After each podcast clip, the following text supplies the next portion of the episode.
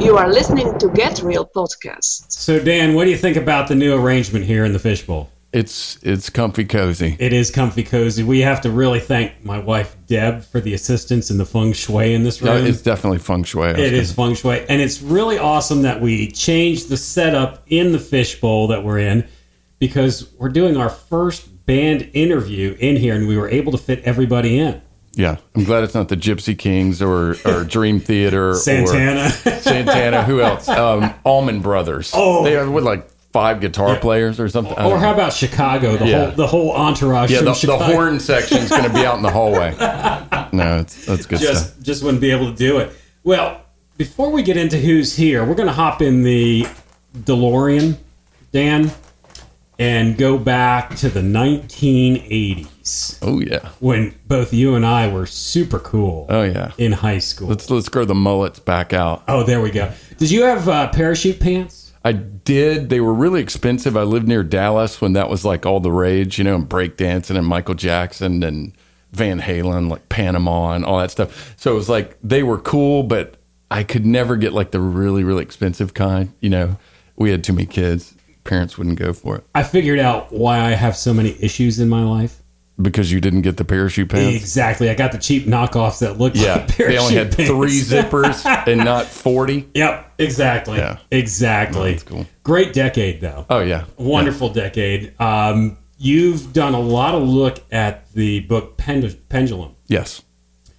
Tell us about what the 80s were according to that book. Yeah, it's real interesting. For our listeners, we've mentioned it before. Pendulum is a book. You can look it up. You can get it on Audible. We ought to have an affiliate link and make some cash. We should. Cash. Check out and use promo code Dan is awesome. And then uh, no, anyway, it's a book, and it was written. It was co-written. I believe it was a Jewish dude and a Christian guy, and um, it was very interesting. You know why I re- respect it? Because rarely do you find somebody that will grill their own hypothesis. Usually, people have an idea and they're like, "Oh, their confirmation bias takes over." They're like, "I'm right. I'm right. I'm right. It's my idea," and they own it emotionally, and it gets really distorted. Yeah. And um, the thing that I like about it is he wrote a book about how cyclical generations, okay, like every 40 years, there's a change. There's what they call a civic cycle or a we generation. And then 40 years later, it's almost like the left and right halves of the brain kind of have a bigger situation when it comes to society, okay? And supposedly the hemispheres are backwards. So, like China and the, the Far East, they're going to be, if we're in a we cycle or civic cycle, they're going to be in a me, okay, or an Okay. individual cycle. So, just the basic understanding is that if you look at the literature, the, the, the movies, the entertainment, the sentiment of a generation, it will all line up in one or two psychological profiles. And there's one of them that lines up and says, like, hey, this is all about you're okay, I'm okay, let's all express ourselves. Okay. And that was the heartbeat of the 1980s. Okay. right now, it's different in the fact that there's a demand for conformity.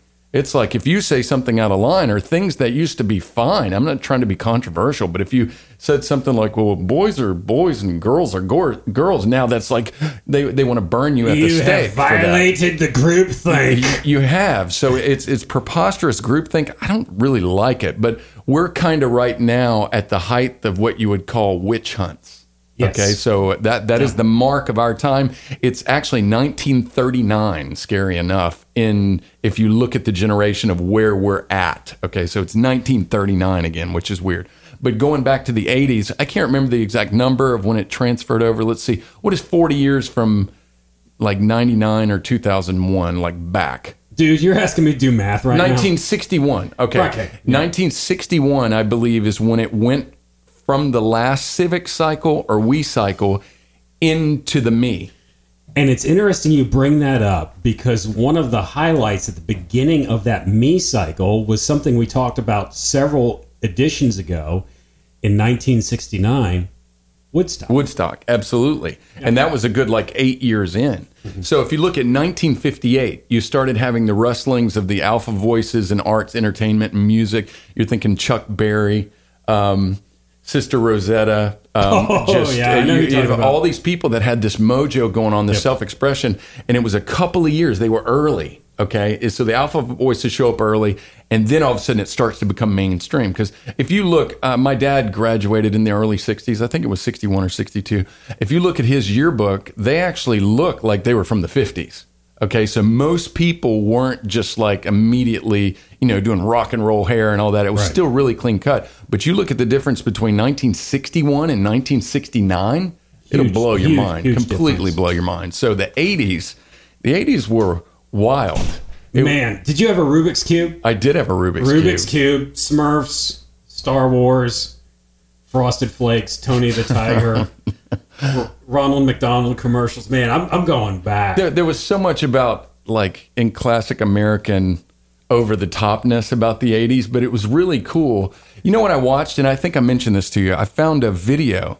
It was like three o'clock in the morning in Orlando, Florida in 1987. And it's two teenagers that had gone there for Disney, but they were just goofing around in like a Circle K or 7 Eleven, I think.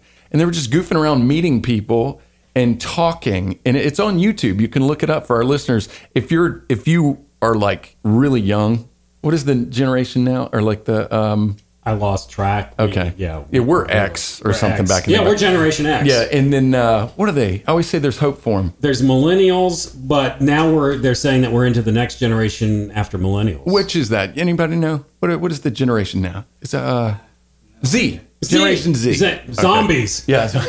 It's zombies. No, Generation Z. If, if you're Generation Z, let's say you're, you're 15, 16, 17 years old and you listen to our podcast, then go and look that up. Look up 7 Eleven, 1987, or convenience store, and they're playing with a video camera.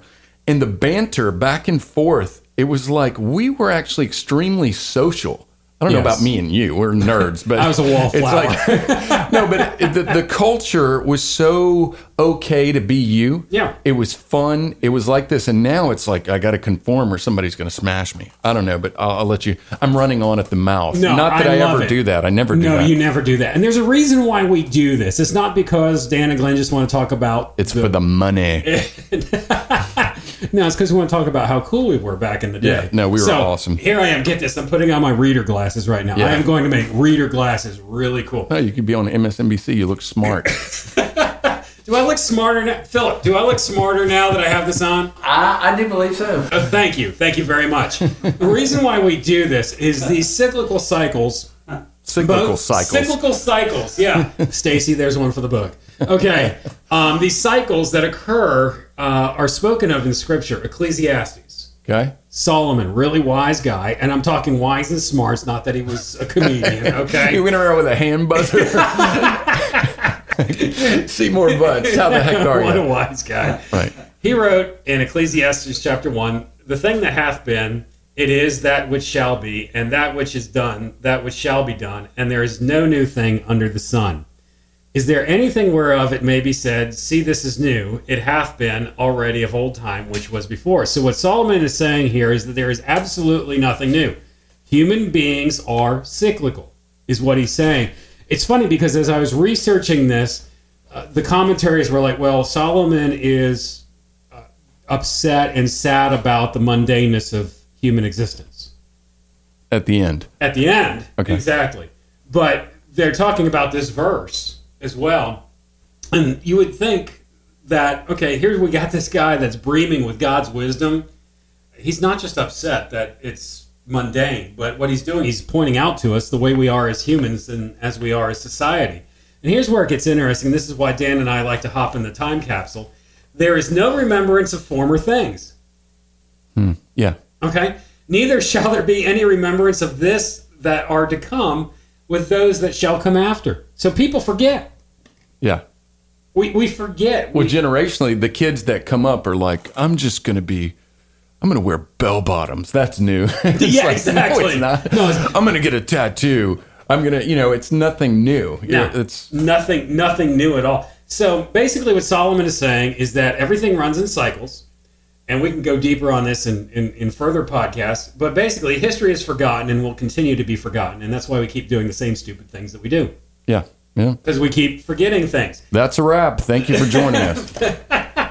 But we've got with us today a band that was highly influenced. They're our generation. highly influenced by the 80s. They are called Winter's Resurrection. And what I find very humorous in a way is that you and I have talked to people in the UK. We've talked to people in Italy. Italy. We've talked to people Poland. in Poland. And the guys from this band live about five miles down the street from the studio. So we did not have to reach out and touch someone via Skype today. We had them all come here. And in the room with us today, we have Robert, Philip, and Mike. Hello, Robert, Philip, and Mike. Hey guys. It's great to have you guys here.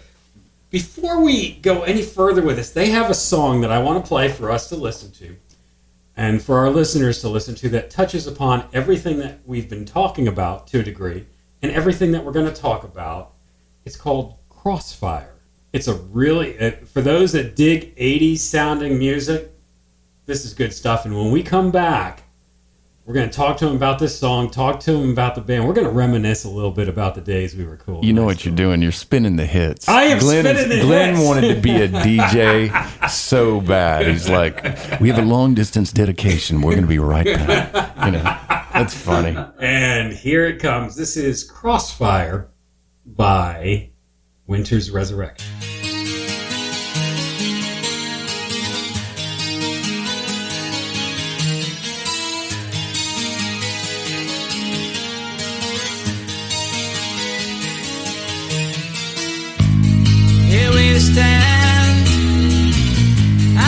End of the rainbow.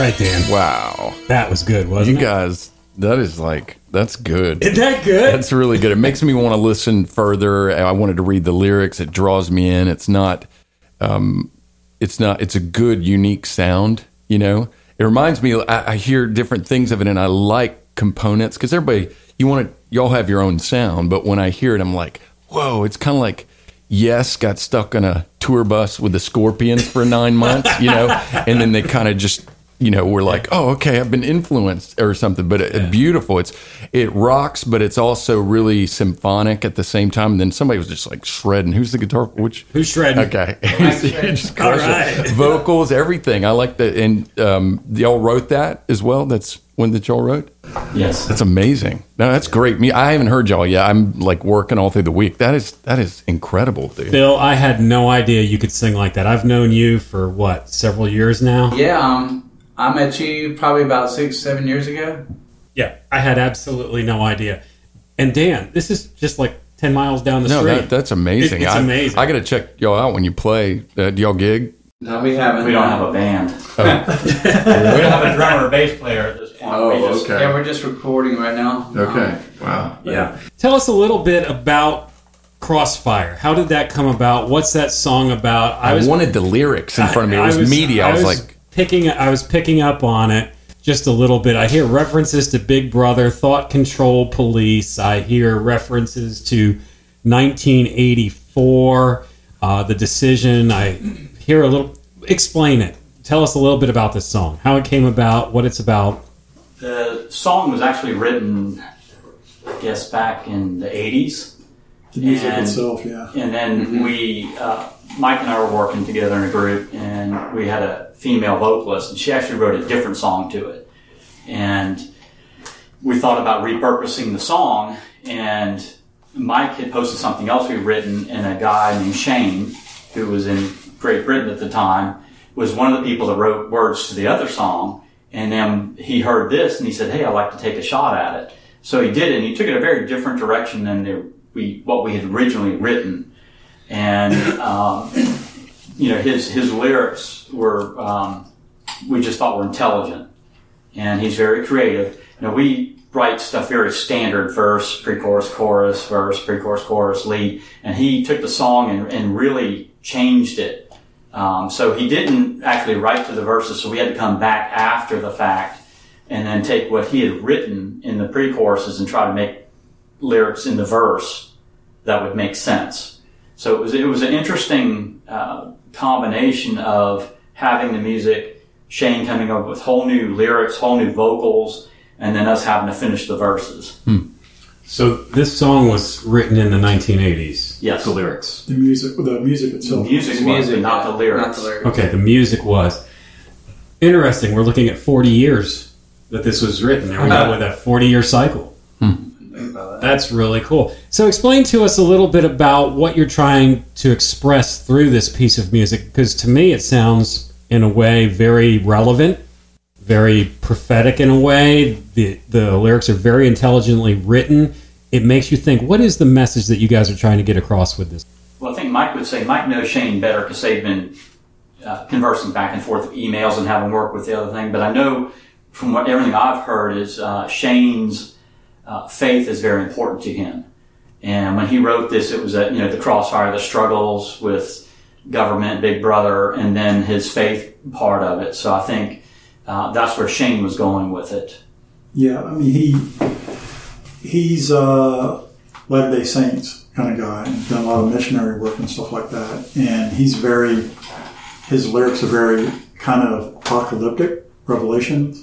A lot of things that he does, and so I think with Crossfire, what he what he was envisioning and coming from was, you know, the fact that things kind of get more and more towards the government overreach over the over our lives, the control. And despite all of that, you know, the daily decision that we have, you know, are we going to be, we're in the world, but are we going to be of the world? Or, you know, we're going to fix our eyes upon God and focus on that. And that's kind of how it plays, you know, the first half of the song is kind of, you know, here's all the things we're facing, you know, Big Brother, War is Peace, Mhm. you know, those kinds of nonsense, you know, Yes. the, the psychobabble of, yeah, war is peace, that, that kind of a thing. And the second half of the song kind of goes to the fact on a more personal level of, you know, this is the thing that we have to face every day. You know, which way are we going to go with this? We're being, we're caught in a crossfire. All these things, the world, technology, how it's being used, all these things are being coming at us from every angle. Yeah. You know, we're caught in the crossfire. And then the ultimate um, peace that we can derive from that is, you know, God's on our side. Wow. It doesn't matter what we're, we're going to have to face. In the end, you know, He's on our side, so we don't we don't have to fear any of that. It's your But it's so favorite. pertinent. It is. Yesterday I was listening to it, and because of the way that the lyrics were written, made me think. And that's the kind of music that I like. Is music that's going to make me think.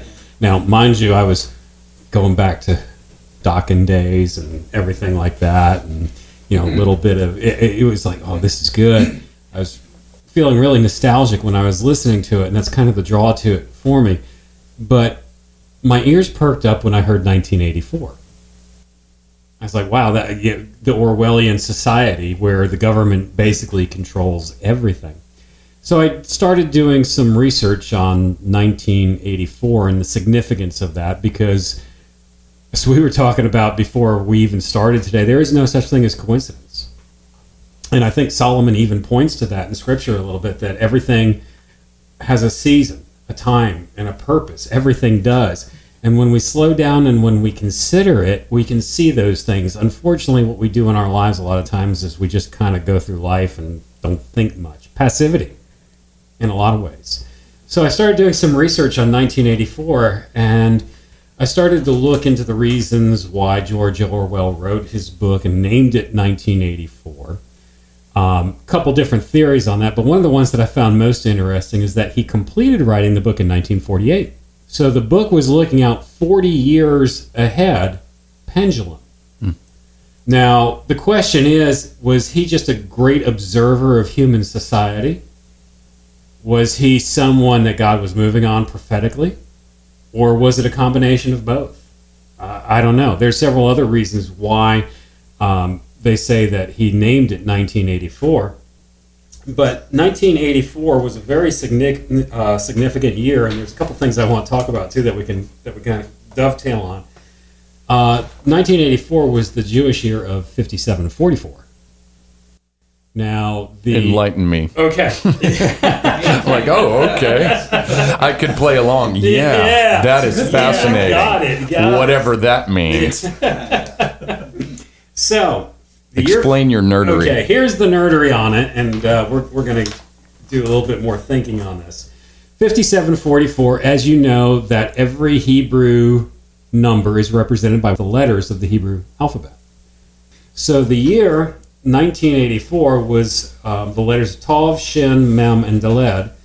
Tav Shemad, which means destruction. So, according to the Hebrew calendar, 5744 was supposed to be the year of destruction there was a lot of concern. I was going back and reading old newspaper articles written in 1983 in the Washington Post, concerned about the year 1984 being the year of destruction and, and relating it to George Orwell's book 1984. Hmm. There was a lot of panic over that. Now, you and I were probably sheltered a little bit from that from our parents. We were just kind of like, hey man, you know, 1984, Van Halen's got a new album coming out, you know, with, with an angel smoking a pack of cigarettes on it, you know, doing that. But um, 1984, what happened in 1984? So I decided to go back and take a look at that a little bit more. AIDS was identified in 1984.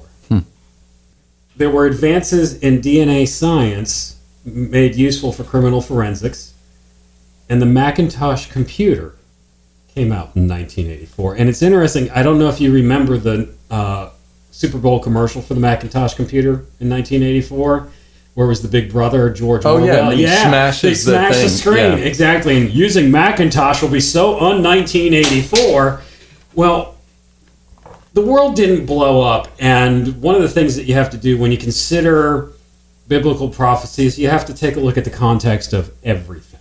All right, the temple hadn't been, been rebuilt yet, or there was no consideration of that yet in Jerusalem, and that's one of the things that, that needs to happen. But when we take a look at 1984, some things that I would say kind of helped accelerate us to- more towards that end occurred. Of course, AIDS, the AIDS virus. But then you also have the advances in DNA and the advances in technology. And from what I've been seeing, a lot of the advances in DNA and technology are what are going to lead to the unveiling of the mark of the beast and the beast itself Hmm. and, and the Antichrist. There's, there's a lot of research that I've been doing on that. So you have the Macintosh computer and that coming out. So not necessarily was that the year of destruction, wow, the world's going to blow up. That is the year that I think a lot of things kind of got accelerated. And because God is gracious and merciful, every once in a while, you know, he'll put the foot on the gas, move it forward a little bit more, but because he wants to see people saved and brought to him. I, I think that if you looked at it through different lenses, for example, if you think about individualism leading to community, leading to a sense of nationalism, and you you would actually look back at 1984 and see possibly the birthings of things that would undermine individualism, undermine nationalism, underline because right now we're at a very scary place where things have, you know, nationalism is like a bad word. Just um, people, it's all about the global good and it's all about conformity and and we live even though now it's not so much the government well the government has been surveilling on us you know for It a long been. time and now it's like it- it was kind of a conspiracy theory like last year that if you said i really need to uh, check my insurance rates my insurance rates you know in front of your phone now you get like all these banner ads. Boom. Oh it's the guy shopping insurance yeah. it's listening to me. And then we're dumb enough i'm dumb enough i have two alexas listening to every word that i say you know trying to sell me peanut butter or i mean it's listening to me. And then amazon's like this guy wants peanut butter right? And um, so it's we live in a very the foundations are there. And it's just a little bit more tyranny with the government. And it's it's like when i heard that song it, it I, I could pick up what it was about. And you had discussed a little bit about the meaning but i hadn't heard the song yet it really that whole flow is there. We live in a scary time. It's weird It's a very but scary it's like time. they give it to you they bait you in oh all you gotta do is yell at alexa and she'll play your favorite song you know i'm like Yeah. alexa come on do you yell at alexa I don't have Alexa. okay no. yeah you know Alexa has been banned from this house. I yell at her. I mean, even though she's really convenient, I'm pretty rude with her and Siri. I really have to repent of that. You know, even though they're digital like apparitions, I just I don't want to be a, a jerk because when the robots rise up to kill everybody, because you know that's going to Yeah. happen, according to every metal song I've ever heard. Everyone is the robot's going to take It- over. that when they do that, I want them to go, no, that guy's legit. Spare that one, you know.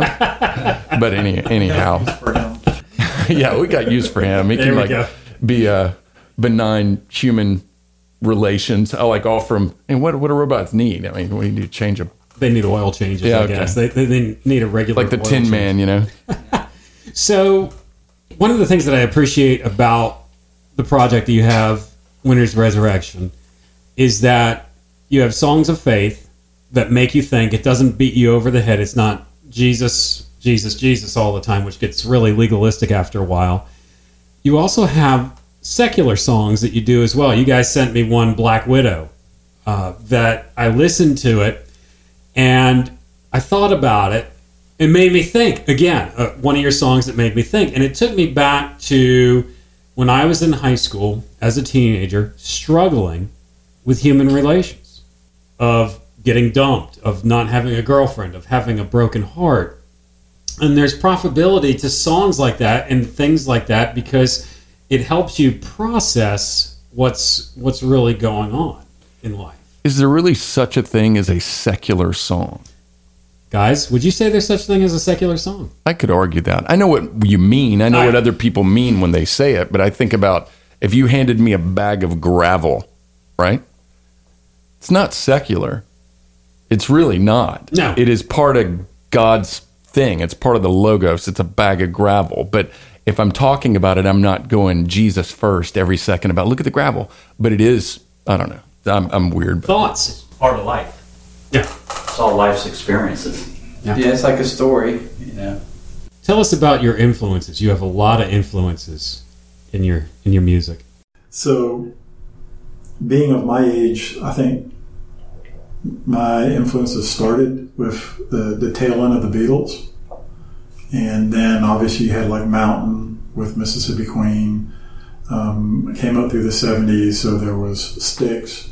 Journey, Pat Travers, and then along came Kiss and bands like that. So it was pretty much a walk of just about everybody that that you heard on the radio during that period. I think the, the biggest thing that stuck with me was kind of the, the 80s style rock and roll, the 70s, you know, with Styx, Kansas Journey, bands like that.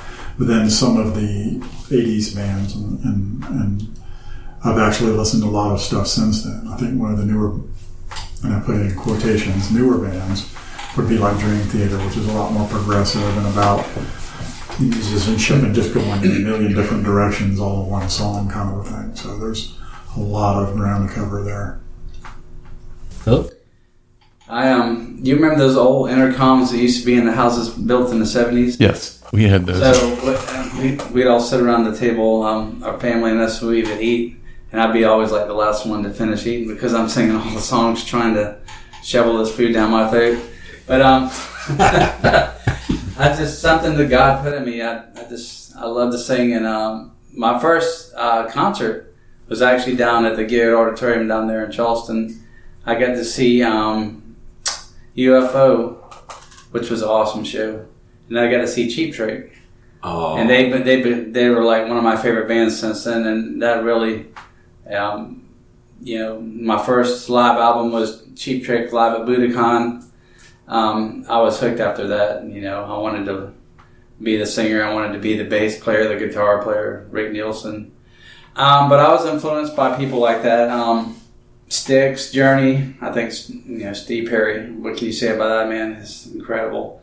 Um, the Beatles, their songwriting, um, phenomenal. I don't know if anybody can ever top them. Uh, Elton John, uh, the Rolling Stones, um, and when MTV came out, it kind of was. It even gave you more of an interest. It's almost like you could see the guys performing. You didn't have to go to a concert. You know, you could just see them, uh, uh, their videos, or even their live concerts that they showed, and it had a tremendous effect on me. Um, I, I started taking guitar lessons when I was in high school. Um, I took for a year. I, I, I learned how to play piano.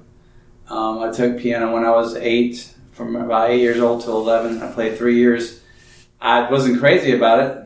I always uh, played with a timer so I wouldn't have to practice for an hour every day. when my mom turned her back, I would like put it down like, go, oh, you've already been practicing 30 minutes? yeah, mom. We're getting really tired here. So, um, and uh, I played the trumpet for a couple of years in the, uh, the middle school band. But yeah, music's always been kind of a part of my life. And um, this, like I said, is something that God put inside of me. So, and uh, these guys are helping me to bring it out. I'm kind of living uh, one of my, um, I wouldn't say a fantasy or anything, but um, one of my dreams of one of my dreams is just being able to record an album, you know, a really good album, and uh, and if, if it does well, that's the icing on the cake, you know. So I do believe that um, being here today was um, um, a divine appointment. Um, being here with you guys and reuniting with you and Robert. Um, I also I believe that thing, everything does happen for a reason. So The drummer. and I'm the elder statesman here. Um, definitely, I think I think the Beatles' greatest band of all time, no doubt. Uh, didn't particularly want to play their music. Uh, love listening to it still to this day. Uh, a little older, definitely the '70s supergroups. It was Journey, Styx, Boston, Foreigner. So that was my big influence. But then when MTV came out with the '80s hair bands, like that's wild. I want to dress crazy, play stuff a little heavier. So Parachute pants. it started with the '70s groups, but then the, that whole '80s hair band stuff, I liked a lot of that too. I remember seeing Bon Jovi on American Bandstand. And I called my mom into the living room when the TV was on. I said, Mom, I want my hair just like that. you know what her answer was? No. That's funny. That didn't. MTV. I, Go ahead, Dan. No. When did MTV? They came out in what? Eighty two. I think it was 82? Oh, 80. Okay. 1980. I remember I was at a basket a football camp and as a youngster at a college and we were staying there so it's like all of us were they had one TV, you know, so all of the guys at the football camp were like were glued to that, you know, and just watching MTV every spare second that we had. But y'all question about the Beatles because as I've gotten older, I appreciate them more. I always like kind of the early stuff.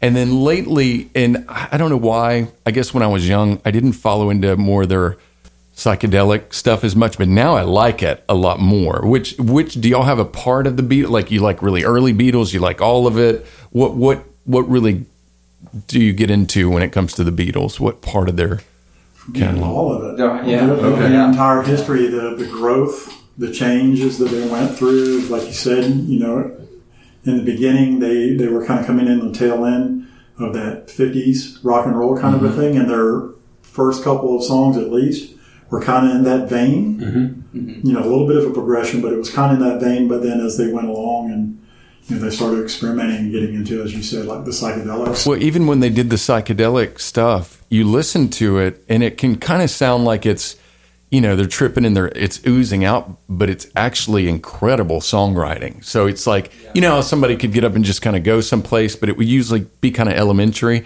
They'll have just this just right sort of. I was listening, my daughters love the Beatles and love the the trippy stuff. Love what is it, Strawberry Fields and and some of these other ones. And I was listening to it and I was like, that's really amazing. The flow, it's so thought out, it's so practiced, but yet it seems like it's just kind of like, hey, I'm just, it's coming out, you know? Yeah, um, kind of. Different, very different than their early stuff. It's And almost Styx. Styx. I remember the first time Oh, I man. ever heard Yep. Styx. I was in my cousin's. He had an eight track, and he's in this bright. You remember how bright yellow those uh, Volkswagen Rabbits were? You know, it's like a four speed Volkswagen Rabbit. And I got in the passenger seat, and they were quite a bit older than I was. This is 1977, probably 76 or 77. And we're in my driveway, and then he puts in, and it was Renegade oh mama i can you know and he started doing that i was like and then the scream happened i was like oh yeah man and uh but yeah did y'all feel like Styx kind of died when they came out with what was the chick song that came out with was it was it Babe? Babe. 'Cause so they went from being like this gritty rock band, and I got that. I was like, yeah, but they went all air supply on me, kind of right there when I was like, man, Styx rocks. And then they're like, it's you, babe. And I was like, well, that's kind of catchy, but I want to hear him scream. But anyway, I actually had a K-tel record. Remember K-tel records? yep. Greatest hits on one album. That's right. yep. Exactly. What was it called? Greatest hits on one album. That's where they take all the good stuff and put it on one record. Okay. And sell it cheap. okay. But I had a K-tel record, and "Come Sail Away" by Styx was on there, and that was when I was five, six year old, six, five or six years old. My mom was buying that stuff for me. Uh, Um, Queen was on there as well with "We Are the Champions." I love those songs. great Scott, Glenn. We'll be right back, but we have to summon up 1.21 gigawatts. to the DeLorean, Dan.